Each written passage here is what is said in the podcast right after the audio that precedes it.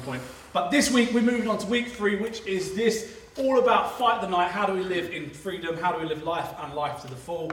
Uh, and this week we're looking at this idea of an enemy in the camp. So you're ready for this? Just a few of you. If you're ready for it, you can stay. If you're not, you can just go. Yeah, that's fine.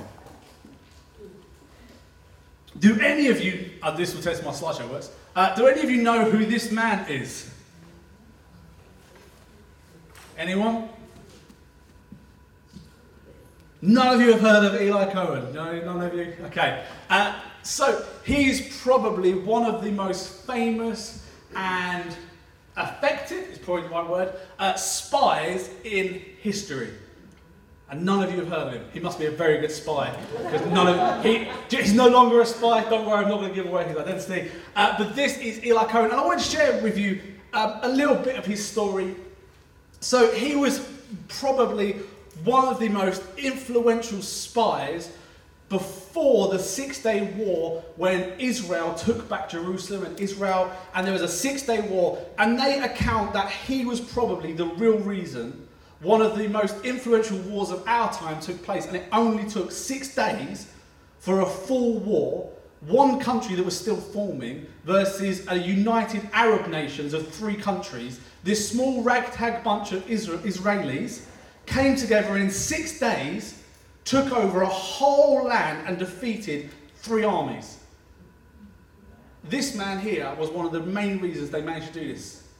Eli Cohen. He was a spy in the Arab nation at that time. He was a spy in what we would now call Israel. He was there behind enemy lines.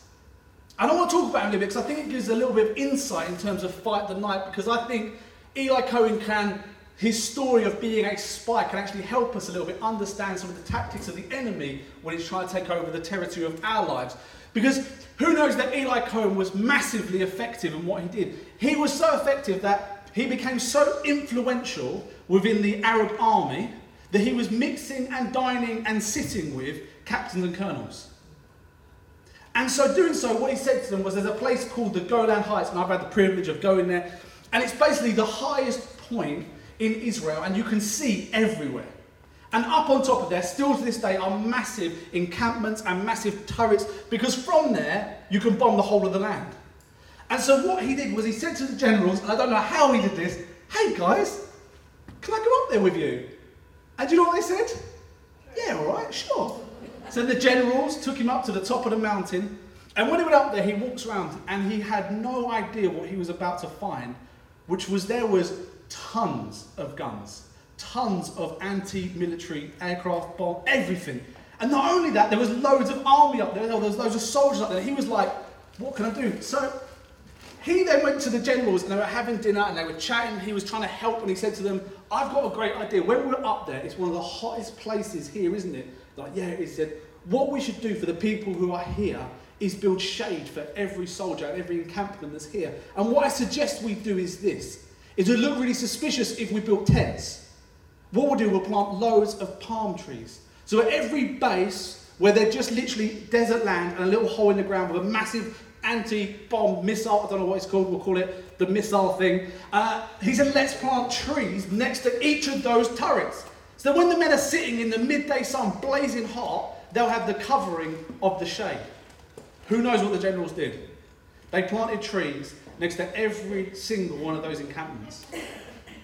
So, what do you think happened when Israel came to the Six Day War? What did they know? They knew where every single one of those uh, missile thingies was, and that's where they attacked first. He was one of the most influential spies in terms of finding out routes in which they were just about to attack massive Israeli forces. And the Israeli army was so small that if you took out one lot of um, travelling food, you'd wipe out that whole section of the army because was so small. So what he did then was relay the information. He did this all the way up until the Six Day War. And it's really down to him, they believe, that the Six Day War was won in six days because when they came to fight and the army turned up, they had everything they needed to know. They were super effective.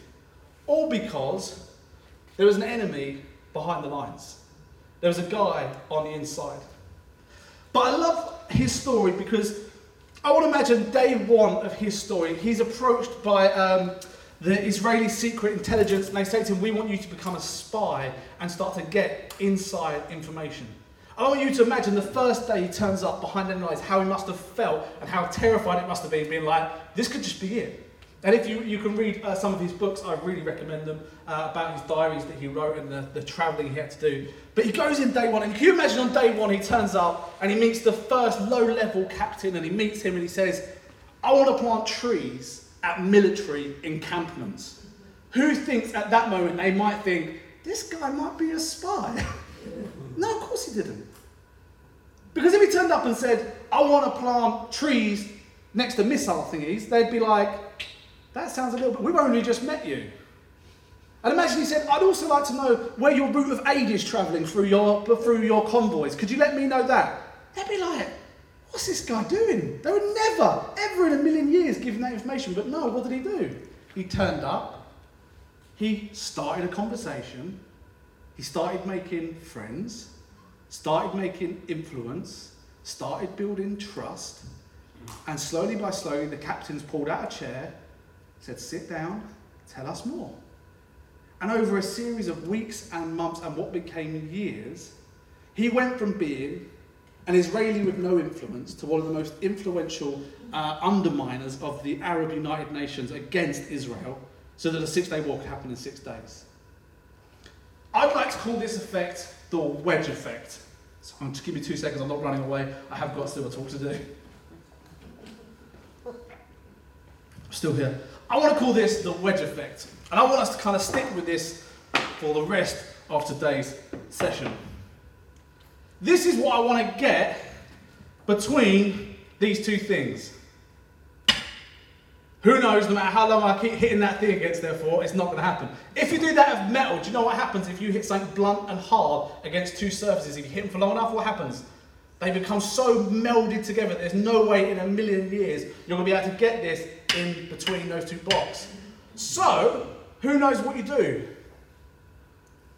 You get a wedge. Something on this end that is so small and thin and actually can barely actually see. If you get a razor sharp axe, an axe is just a wedge on a stick. And the edge of it is so fine and so small. And what happens is this little, tiny little thing just goes, Could I have a cup of tea? To a captain in the army. And suddenly you're like, Yeah. And then it's like, Oh, should we have dinner? Yeah. To the point in which the wedge is all the way in. And what at the beginning seemed like absolutely nothing. It was just a cup of tea. I just said hello to him in a corridor. I just accidentally bumped into him and I just engaged in a conversation. Suddenly turns into I've got it in there with no effort at all. That right now, because of the small wedge behind it, can come the big things. Like hey, I'd really like to plant some trees next to your missile turrets. And they're like, sounds like a good idea to me. I want to say that this gives us an amazing insight into how stuff like this happens.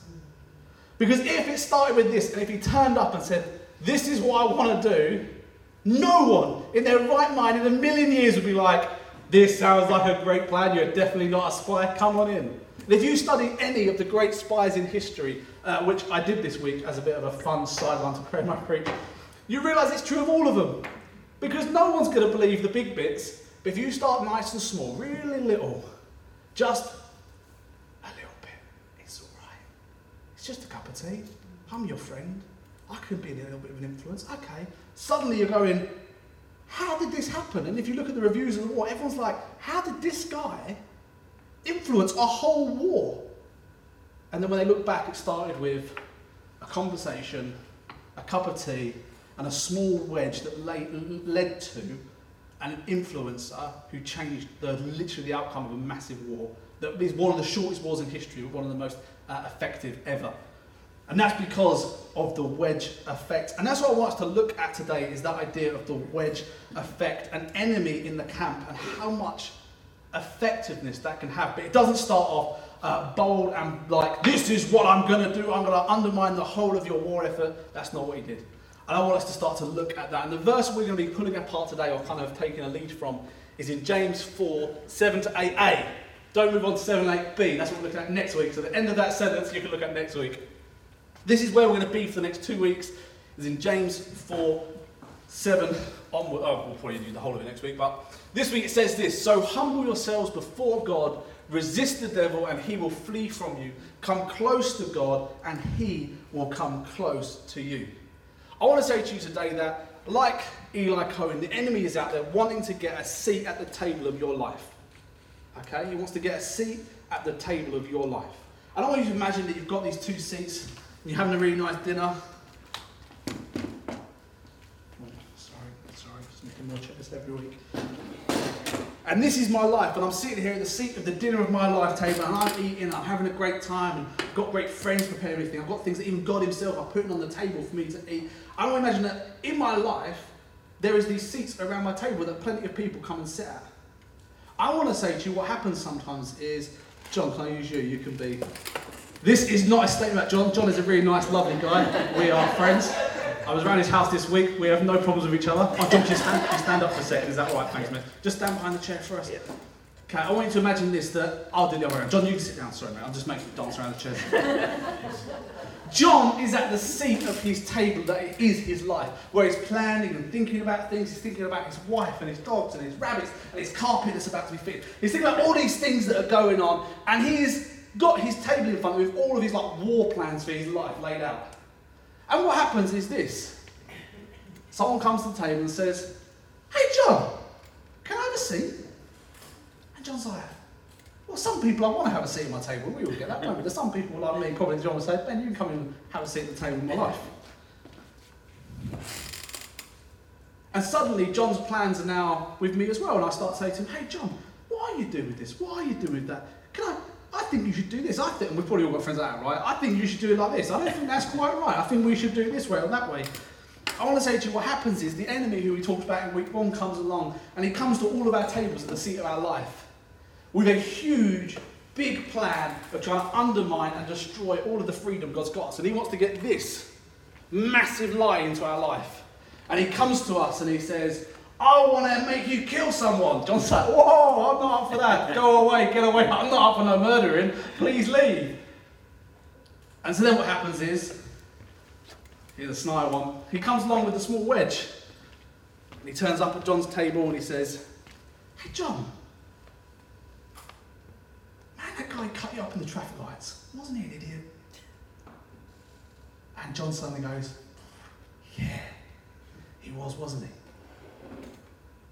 John, mate, that neighbour you've got, aren't they annoying? Yeah, you know what, they really... Oh, mate, I get it as well. You know, life's a bit hard. There are people who really just get on my nerves, man. John, the state of this country, John, the state of your... What are wrong with all these people? Oh, you know what? It's all right to be a bit angry, mate, because life's unfair. Why should it be so wrong for you?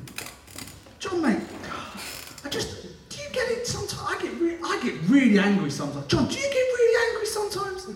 John, mate, next time that guy cuts you up, what you should do is honk your horn. Because I had if you honk your horn, you feel a lot better about yourself. So you honk that horn. John, mate, honking the horn's not doing it. You know what you need to do? Wind down your window and give him a bit of, you know, the old! John's like, yeah, I'm going to give him, yeah, I'm give him some of that. And then like, you know what, John, what you should do is, then follow them. Follow that car, see where they go. You find out where they live. Go on, you do it. Go on, you find. Come on, John. I'm getting a bit. Could you get me a cup of tea, mate? I'm really tired. Could you get? And John's like, yeah, you know what? I'll make you a cup of tea. And John, I've been here quite. Can I? Can I have a bit more? Can I have some dinner tonight? Yeah, just stay at the table. And what started off as this small little wedge is now I'm behind the table, sitting there like, oh, I'm in.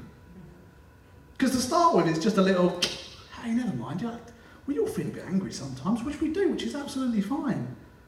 But the enemy comes saying, oh, I want to drive a wedge between John and God. And if I come to him and say, John, I want to destroy your relationship with the person you love the most, do you know what John would say? Jog on. You ain't sitting at my table. There's no space for you here. Because he doesn't come like that. Sometimes he does, and we're like, well, that was stupid. We're like, why would he bother doing that? Then he comes back later and he's like, Would you just take this little bit? Just, just, it's all right. God, John Thanks so much. And we find ourselves all the time in those situations, don't we? These little, small, what we think are insignificant starts are the start of a wedge that one day you look back on and go, how did I end up here? People don't leave their house in the morning thinking today I'm going to have an affair. People start sitting in the office with someone having a little bit of a conversation. People don't become alcoholics overnight. It starts with it's just a drink, it's just with friends, it's just because I want to have some fun, and then suddenly it's like, I'm at home by myself drinking. It doesn't start off as a drug addiction, it starts off as a bit of fun with your mates, and then suddenly before you know, you're like, I'm not doing it with my mates anymore, and it's not fun anymore, I'm just searching and hunting down for money. Oh, it's all right, I'm just an angry person, it's just the way I am. God still loves me. Does it really matter that I shout, holler, and abuse people as I drive down the road? Does it really matter? And suddenly we're in this position where this little wedge has come in where it started as something so silly that actually now between me and God there's this slow wedge starting to push in and in and in. I want to say to us today, well then, is there any hope? Like if we left it there, I'm sorry guys, it's a sad preach for all of us, but luckily we don't leave it there. Uh, we have got two great characters, or two great, uh, uh, not stories is not the word, not the word story, I want to use the word, I wrote it down somewhere. We have got two great accounts, there we go, because these are not stories, these really happened. Two great accounts that I'd like to look at that I think give us this Bible verse in practice. And as humans, we probably learn better when it's done wrong than we do when it's done right. Because when it's done right, we're all a bit like, well, it was all right for them. They've all got it together, they're better than me. So I like to look at a story where they got it terribly wrong and a story where they got it terribly right. Is that okay with everyone? Cool. So, this verse tells us the way we resist the devil is like this. We must humble ourselves before God. That's the starting position of this. And then we must learn to resist the devil and all the things, that little bit of wedge, we must learn to resist that. Because if we resist that, we haven't got to be dealing with massive blocks that have been put into our life. But how does that outwork? So we look at these two amazing stories, and one is in Genesis 3 1 to 7. If you've got your Bible, it's right at the beginning, three chapters in. If you've got anywhere past Genesis, if you're Exodus, Leviticus, Numbers, if you're anywhere else, come back a little bit. Uh, this is where we're reading from. It says this the serpent was the shrewdest of all the wild animals the Lord God had made. One day he asked the woman, Did God really say you must not eat the fruit of any tree in the garden? Of course we may eat the fruit from the trees in the garden, the woman replied. It's only the fruit from the tree in the middle of the garden that we are not allowed to eat, God said. You must not eat it or even touch it. If you do, you will die. You won't die, the serpent replied to the woman. God knows that your eyes will be opened as soon as you eat it, and you will be like God, knowing both good and evil. The woman was convinced. She saw that the tree was beautiful and its fruit looked delicious, and she wanted the wisdom it would give her, so she took some of the fruit and ate it.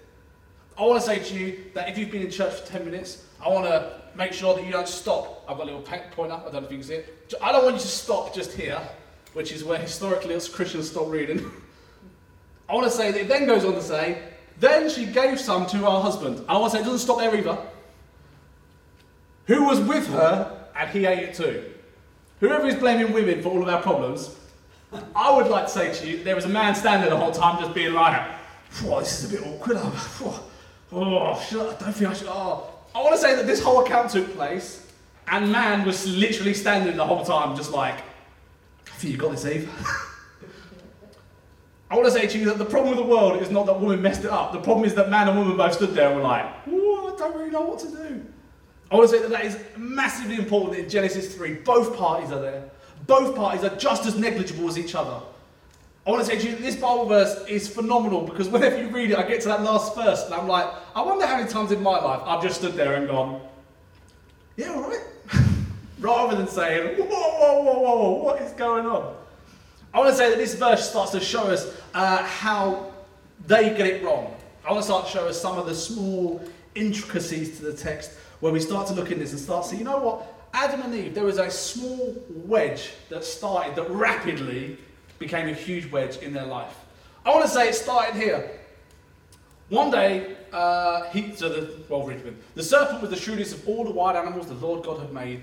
One day, he asked the woman, did God really say you must not eat the fruit from any of these trees in the garden? I want to say that this next line starts the first problem, which is this engaging in a conversation and starting a dialogue with the enemy. What does that look like in real life? Because most of you aren't going to have serpents come up to you and sit in front of you having a conversation. if you do, uh, please come and see us, and uh, we'll send around some pest control uh, to deal with that. I want to say to you today that the reality of what it looks like is our internal thoughts and thought patterns. It starts off with, oh, I'm just going to take, prime example, driving down the road, pretty woman walks past, You just glance. The next thought that comes is take another look. Another look. Little wedge. It's just one more look. How does it even hurt? It's just another glance. And suddenly the small wedge, and if, if you've been alive more than 20 years, you'll know the rapid onset of things like this. The same as when you're drinking or you're aggressive or when you're um, struggling with pornography or drugs or drink. It always starts off with, it's just. I think if you hear yourself say ever, it's just, the next thing you should do is deal with the just and say, actually, this just ain't right, rather than us engaging with it. But what happens here is suddenly, rather than just saying, no, that's not what he said, go away, Eve starts on this really interesting conversation. Of course, we may eat from the fruit of the trees in the garden. Correct. The woman replied, It's only the fruit from the tree in the middle of the garden we're not allowed to eat. God said, You must not eat or even touch it if you will die. And then suddenly, it should have ended there, like, now that's done, jog on, go away, I'm not interested anymore. No. The devil then replies, You won't die. The serpent replied to the woman, God knows that your eyes will be opened as soon as you eat it. That's a lie that I hear all the time. Literally, all the time. If I have a drink, I feel calmer. If I smoke this, I feel better. If I, if I just talk to that woman at work, it makes me feel so comfortable and so loved. If I just talk to that man at work, it makes me feel so safe and secure. It's just, my eyes will be open. I'll be like, oh, that's what I was looking for. We start to find stuff in other people. So the small wedge goes from being an idea to being something practical we start to do, and the wedge just then starts to. And suddenly we find ourselves in moments where we go, how on earth did I end up here? You talk to people who have had horrific things happen in their life, like massive marital affairs, and you sit with them. Most of them will say to you, I don't know how I ended up here. You talk to alcoholics, I don't know how I ended up here. Drug addicts, I don't know how I ended up here. Talk to people who are like contagiously angry, who are vicious. You start talking to them, I don't know how I, I don't know how I ended up like this. Because once it started off as a small wedge, a small little thing, like questioning, did God really say that?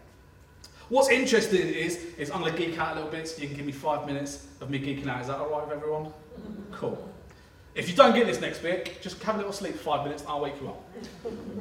and there's a really cool study you can do, which I have done many times, but uh, it's to compare the two texts of Genesis 2, where God says stuff, and Genesis 3, where it starts getting quoted again. Uh, if you've ever seen Chinese whispers, this is the first ever example of Chinese whispers that you'll ever see. Uh, it's right here. We've got Genesis 2, 16 to 18 compared to Genesis 3, 1 to 5. This is actually the conversation that took place. Shake your head a little bit, wake up, go into a bit of uh, Hebrew and Greek and some translation stuff. But in 16, this is the command that is given. It says this And the Lord God, everyone say the red word. There we go. The man. Who? The man. Thank you very much. Uh, you are free to eat from the tree in the garden, but you must not eat from the tree of knowledge of good and evil, for when you eat it, you will. Thank you very much. The Lord God said, It is not good for man to be alone. I will make him a suitable helper. Okay, let's just get one thing clear. Who are the instructions given to? Thank you very much. Okay, so the man then, it's his job to relay that information to the. Who was in the whole story who didn't say anything? The man. He's, he, he physically talked to God. I want to say to you that something really interesting starts to happen as uh, we start the first ever games of Chinese whispers, which is this. The enemy comes and he says, Did God really say? You must not eat from the fruit of the trees in the garden? Of course we may eat of the fruit of the trees in the garden, the woman replied. It's only the fruit from the tree in the middle of the garden that we are not allowed to eat. At this point, she starts free running a little bit and with ad lib. Uh, if you go to the uh, original texts, you can see this through and through because uh, we don't get all the connectors, you just get the main words, and you can really start to see a bit of translation error that's taken place, which is just going to happen. And it says this God said, No. First wedge starts here. No, said. Well, I want to literally stick on the word. Everyone stay with said. Don't go anywhere. Just stay with said. It's in red, underlined, and bold. Don't run away from that word. Did God, it says God said. No. It says at the top, did God really say? They are two wrong words that are used. The word that is used in two is sava, commanded. Command, a command is very different from said. Emma says to Ben, take the bins out. It's negotiable. Emma commands Ben to take the bins out, the bins are out. The subtlety of the wedge is this the difference between a command and something someone has said. So straight away, the enemy's in there saying, Did God really say? Eve at that point and Adam should have said, No, he didn't say anything. He commanded us. He strictly forbade something. It was not a conversation piece with God, it was a command from him. Don't. But no, the enemy straight away starts the small wedge of saying, Did he really say that? Did he really say that? And what you understand is they're two different words. So when you were hearing it, in the original language, it'd be like me saying because and don't. You'd be like, they're not, they're not the same word. And that's what's amazing about it. The devil starts off by undermining straight away, did God really say? At that point, they sort of said, no, he didn't say. He commanded us not to. And then it goes on to say, again, that same word, it should have been commanded, but no, did God really say? And it just gets started from this point onwards, the wedge, wedge starts. You must not eat or even touch it. She starts to add a few little bits in there that aren't in there. If you do, you will die. You will die. The word for die is mut. There, or mut, depending on how good your uh, Hebrew is. Uh, the word die is mut. Did God really say you will die? You won't die! Yet again, if you're reading the original language, what you'll actually read is in the Hebrew over here it says, You will certainly mut, mut, mut. In English, you will certainly die, die, die. Three times. That's three times in a row becomes in Hebrew an idiom for dying, you shall die. Serious. If I said to you, you're going to die, die, die, you'd be like, why is he repeating himself so much? It's probably because I want to communicate something really serious. But Eve and the enemy cut it right back. Not die, die, not two times, just once, die starts taking the seriousness of the consequence out of the action. You're not going to die. If he said, You're surely not going to die, die, die, you'd be like, Whoa, I remember Adam tell me about this die, die, die situation. It seems pretty serious. It becomes such an idiom in, in the culture of uh, Hebrew, in the culture of Israel, that it becomes actually a, a term that is usually saved for when someone breaks a command of the king or the ruler of the time. That they would say, dying, you surely shall die. You killed someone, you committed murder in Israel, they would say, mut, mut, mut. And everyone would know, dying, you certainly shall die. Serious, top level, big telling off. What does the devil do? Cuts it right back. Ah, is it really that bad? He didn't even, he didn't say die. And actually, he's correct. He didn't say that. He said, die, die, die. You're saying die, I want to say that in here we can see the small wedge effect taking place. The manipulation of what God said, how He said it, taking a command for something that He might have said, well, does it really matter anyway? To suddenly the small wedge of, hey, do you want to have a conversation? Yeah, all right. Suddenly becomes this huge wedge that we now, 2,000 years later, are still dealing with. Because actually, what should have happened was right at the beginning, and please, is anyone in this room never done anything wrong? Good, we're all in the same boat. Phew. If all of us are in that situation, I believe that's what we'd have done. Because the reality is, all of us have done stuff wrong. All of us. All of us, like Adam and Eve, had an opportunity to say, no, that's not what he said. He commanded me not to live like this, and I'm not going to, go away. But instead, we engage with the small. We say, ah, oh, it's only just one look. It's only just one drink. It's only just one thought. It's only just one thing.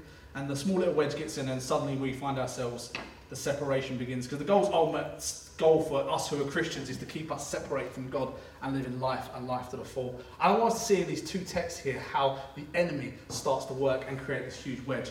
Luckily, there is a better story, and we don't get stuck with this bad story. Jesus comes along in Matthew 4 1 to 11, and we get this beautiful picture of Jesus being tempted in the desert. It says this then Jesus was led by the Spirit into the wilderness to be tempted by the devil. After fasting for 40 days and 40 nights, he was hungry. I would be hungry. Uh, the tempter came to him and said, If you are the Son of God, tell these stones to become bread. Jesus answered, It is written, Man shall not live on bread alone, but by every word that comes from the mouth of God. Then the devil took him to the holy city and had him stand on the highest point of the temple. If you are the Son of God, he said, throw yourself down, for it is written, He will command the angels concerning you, and they will lift you up in their hands, so that you will not strike your foot even against a stone. And Jesus answered, It is also written, Do not put the Lord your God to the test. Again, the devil took him to a very high mountain and showed him all the kingdoms of the world and all of their splendor. All of this I will give you, he said, if you will bow down and worship me. Jesus says, Away from me, Satan, for it is written, Worship the Lord your God and serve him only. One of the best lines of the Bible. Then the devil left him, and the angels came to attend him. I want to say just here, there are some real subtle differences between the two texts here. One is this humble. Then Jesus, by his own decision, decided by himself to go into the desert for no apparent reason. Is that what it says? No. Then Jesus was, thank you very much, led by the Spirit into the wilderness. And what was he doing while he was there? He wasn't just hanging around having a great time. He was fasting for 40 days and 40 nights. Who knows why you fast?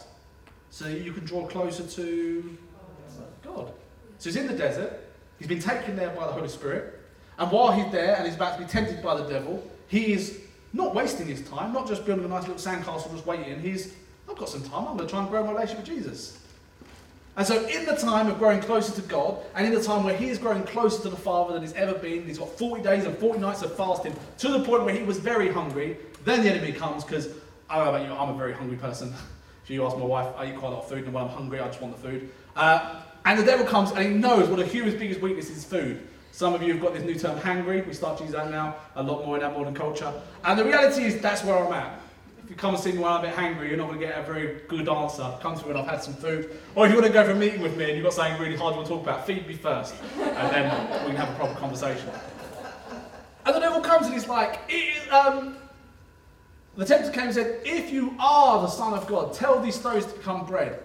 Jesus at that point doesn't go into a dialogue with the devil. Don't do that. Just tell him what it says. Just say, It is written, man does not live by bread alone, but every word that comes to the mouth of God. The end. Because what's happening right now, it's like this. We've got a chair and it's coming, and the devil's going to put his hand on the back of the chair. And uh, maybe this has never happened to you, it's happened to me once or twice. If this happens, no thank you. Not today. No space. And that's what Jesus does. He's not engaging, he's not saying, well, what do you mean by that? How would the stones become bread? What sort of bread would it be? Would it be whole grain? I don't know. I'm gluten free. Where does it be gluten free bread? And the conversation starts, and we laugh. And it's so true because we, we, we can all think of moments where that thought started, can't we? Does it really me if I'm that angry anyway? It's just the way I am. Rather than saying, actually, no, God's given me a spirit of self control. So, devil, I've got a spirit of self control, so therefore I'm not going to give in to my anger. Thank you very much. Wham bam, thank you, man. The door shut, go away. Rather than this, actually, it's just, it's okay. Just this time, just one more time. All of those things are just saying, which Jesus doesn't just say, actually, I am pretty hungry, and I do know God can do miracles. Just one loaf of bread. That'll do me. And then can you just go away? No, straight away. No, it says, You're trying to trick me. I know you're trying to trick me. I know one of your names is the tempter. I know one of your names is the deceiver. I know one of your names is the liar. So I'm guessing if you're offering me bread, it's a lie. So therefore, jog on. And so he goes through all these ways and all the things in which humanity, and if you look at these, these are all different ways in which humanity are tested in different ways by being tempted by power, by food, and by um, surrender to the enemy, and also by testing God. These are the three areas in which we're all tested. Just through life itself. I want to say to you that every single time this happens, Jesus does not engage in a conversation, he states facts back at the enemy. Scriptures based in truth he quotes them back at him. And the devil's like, I've got no leeway here. Because it could be so easy to go on, couldn't it? It could be so easy then to just, I'm going to give him a bit more of my own medicine, show him. And then we go off script. I don't know if you've ever gone off script before in your life. You've got a planned decision you're going to make, and you're like, I've got it all in my head what I'm going to say. You get to the end of it, and you're like, I'm going to try and free it for a little bit, see what happens. Just Free flow, see how, and suddenly the amazing plan you had starts to unfoil, unroll before you. You're like, how did this happen? Whereas Jesus is just like, no, it says this. This is what the Word of God says. The only time, the only time Jesus goes off script, can anyone guess where it is? says, right at the end, away from me, Satan, for it is written. If there's one way you should engage with the enemy, it's this get lost. Be all, end all. And actually, we're quite lucky because this is now in the Bible. so now it is scripture. so we can say, Jesus told you when you're in the desert, away from me, Satan, because I know, worship the Lord your God and serve him only. I will not serve alcohol, I will not serve drugs, I'll not serve my anger, I'll not serve my, the adultery you're trying to pull me into, I'm not going to serve the pornography. Whatever it is, I serve him only. Resistance looks like knowing the Word of God and applying the Word of God. It starts with the point. Oh, which way do my slides go? Humble yourself before God. Jesus is led by the Spirit into the desert and is spending time with the Father. As we spend more time with God, we will easily identify the enemy trying to get a seat at the table of our life. If we're not in God's presence, we're not in His Word, how are we to know what is and isn't Him? Do you know how they teach bank clerks to find fake banknotes? by showing them real ones over and over and over and over again until a fake one comes in and they just look at it. They don't spend forever studying the fake ones because the fake ones are all fake in different ways. Learn the original, and every time a fake comes, you'll know it. So Jesus is out there getting a strong relationship with his Father so that when the false comes, he doesn't have to question God, is it your will? Is it your will? And that can go for literally anything in your life. And as you grow in your faith, what you realise is probably some stuff you thought was God's will in the early days, you're starting to realise. For me, when I became a Christian, oh, I'm happy to say this here, uh, I became a Christian when I was 17, turned 18. In that little time frame, uh, when I first became a Christian, I used to go to casino Friday nights. I was 17, used to go with my mates, that was illegal to start with. So let's go casino Friday night. And I'll either win money or lose money. That's how casino works. If you've never been to one, normally you lose. Um, then you go home. And so what I did was that Friday night, do that. Saturday I'd work, Sunday I'd go to church and put my winnings from the casino in the offering. And I did that for maybe like 10 weeks. And it was only when someone sat next to me and said, You're putting in quite a lot of cash each week into the offering. And then somebody showed put in, like, what's going on sort of thing. And then it was just in conversation over a cup of coffee. I was like, So I was at the casino on Friday night and I won all this money and I put it in the offering. And they were like, Huh interesting. Should we go for a Starbucks? I was like, yeah, I love a Starbucks.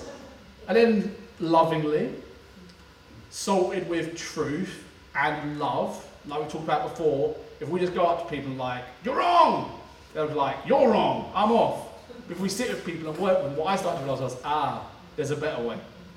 There's a better way. And so I want to say to you that these small wedges that God starts to work through us, to, we can suddenly start to identify things. We need to be in His Word to identify what He doesn't want us to be doing. Don't we? It's just the truth. So we need to be in His Word, but we also need to be in His Word so that we are close to Him. Because humility is this you are stronger, wiser, tougher, faster, more faithful, more truthful than I am. I need you. When I'm at the gym and I'm doing a heavy bench press, do you know what I do? I say to someone, This might fall on me and crush me. Could you stand behind me just in case it does? Because I'm humble enough to realise I'd like not to chop my head off at the gym because I let go of the bar. Yeah? But with God, sometimes what we say is, I think I can do this bit by myself. I think I can do this bit by myself. I think I can start my day without you, God. I'll join you at some point. Humility is like Jesus saying, No, I want to be here all the time. I want to be listening and learning and studying and understanding because what I realise is He is my help, He is my defence. It is whose word that defends us? Not Ben's word, Jesus' God's word, the Bible which is God's word. So humility is saying, God, you've got the words, the strength, the determination I need to get through the temptation I'm about to find. So when Jesus walks into it, he's prepared because he's been with the Father. So often we don't spend any time with the Father and then the devil comes and we're like, maybe it is God. Maybe he ascended this stuff. Maybe he is part of his will for me rather than being like, no, even if he comes to me. I know God so well that I know that's not his purpose and plans for my life. I know that he's come to give me life and life to the full. And if I'm feeling like this has come to still, still kill and destroy, I'm going to move into a position of humility, saying, God, I need you. And then I'm going to move into a position of resisting the devil. Jesus identifies the devil, his works, and his lies, and he does not engage and invite the guy to the day- table, but resists him with only the word of God and the command, away from me, Satan. We resist the devil with the word of God and the command for him to go. Don't engage in a conversation. Don't engage with the second look.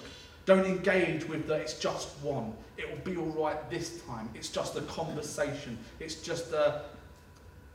It's just a. Whatever that is for you, the juster. I think that's the first flag that should go up and be like, this is where I need to be. I need to now start to resist. Rather than getting the wedge all this way in and being like, well, I've let it in this far. Now I should try and resist it. It's a bit too late. Oh, that's, that's, that's in a really bad position for you guys. It says this put out the match, not the bonfire. Put out the match, not the bonfire. Who knows how easy it is to blow out a match? Gone. But so many of us take a match and then we get a little bit of wood. We're like, it's just a, it's now just a stick on fire. It's now just four sticks on fire. It's now just, it's just a little bonfire on fire. Mm. Oh no, now it's a proper fire. Me just doesn't stop it, it encourages it to grow. At the beginning, the breath is what blows it out. Like, yeah, get away. But the reality is, you try blowing a bonfire to blow it out, you ain't going to get anywhere. And I want to say to you today, get used to the fact of identi- identifying what are the small fires that the enemy's trying to come to you with, identify them, and put them out when they're matches, not when they're bonfires. That today, I pray for us as a church, we be a church that learns to do this so naturally, but also we learn to sit with people who aren't and humbly and out of love show them the way. Because actually, when the wedge is in there, they need someone to sit with them in the midst of this, help them understand how it started, how did they get here, how did this, why are we like this, what is the root behind this, how did the wedge get in there, why is it there? Because the reality is, when we invite a guest in, when they're sitting at the table, it's really hard to kick a guest out, or worse than that, we become dependent on the guest to give us something we should have always been getting from God. Because that guest who, you know what, he's in my life because it's this or that, whatever that is for you, and that gives me a comfort or a security or a strength or a power to get through tomorrow, and it's not God, it's really hard to kick that thing out. Like, if I got rid of it, what would be left? If I didn't do that, how would I cope with tomorrow? How would I go with the stress of my work? How would I do this? How would I do that? And that's why it starts off with humble yourself before God. When we go back to Him, He is the solution. And next week, we're going to be looking at how do we actually deal with it when it goes wrong and the wedges in our life? What do we do when we're here? I want to say to you, if it's your first week at church, every Christian in this building is here at some point in their life, and God had to do something miraculous to get rid of it. No one is perfect. We would agree? Good. But God can do amazing things. So guys, I really want us to be a church that applies the word of God, doesn't engage in those silly conversations, the second looks, the just, uh, it's only one, I just need it because. But instead, we start saying, God, would you help me? And I'm going to resist this with your word. If you're struggling with this sort of stuff, do not do it on your own. Don't walk through this journey on your own. Find an Adam who's actually going to speak, who's going to say to you, Eve, that's not what God said. Eve, that wasn't the plan. Or say, Eve, I've got this. Devil, God didn't say that, God commanded it. And we ain't going to do it. Don't walk the journey by yourself thinking, I can just do this on my own. I'm just going to fix it, just going to make it, just going to do it. Find people who will rally around you, who are loving, kind, and courageous and bold, who will speak truth, but also love through it. Don't just find people who are going to speak truth over you, it gets really annoying. Get people who will speak truth and walk the journey of love with you. Because then what will happen is you'll be like, God, thank you so much for the season. That's why I love church so much. Because that's where we find ourselves right now. And a building with people who know truth, a building with people who are going to sit with you through that tough time, through that hard time, and love you through it with the truth.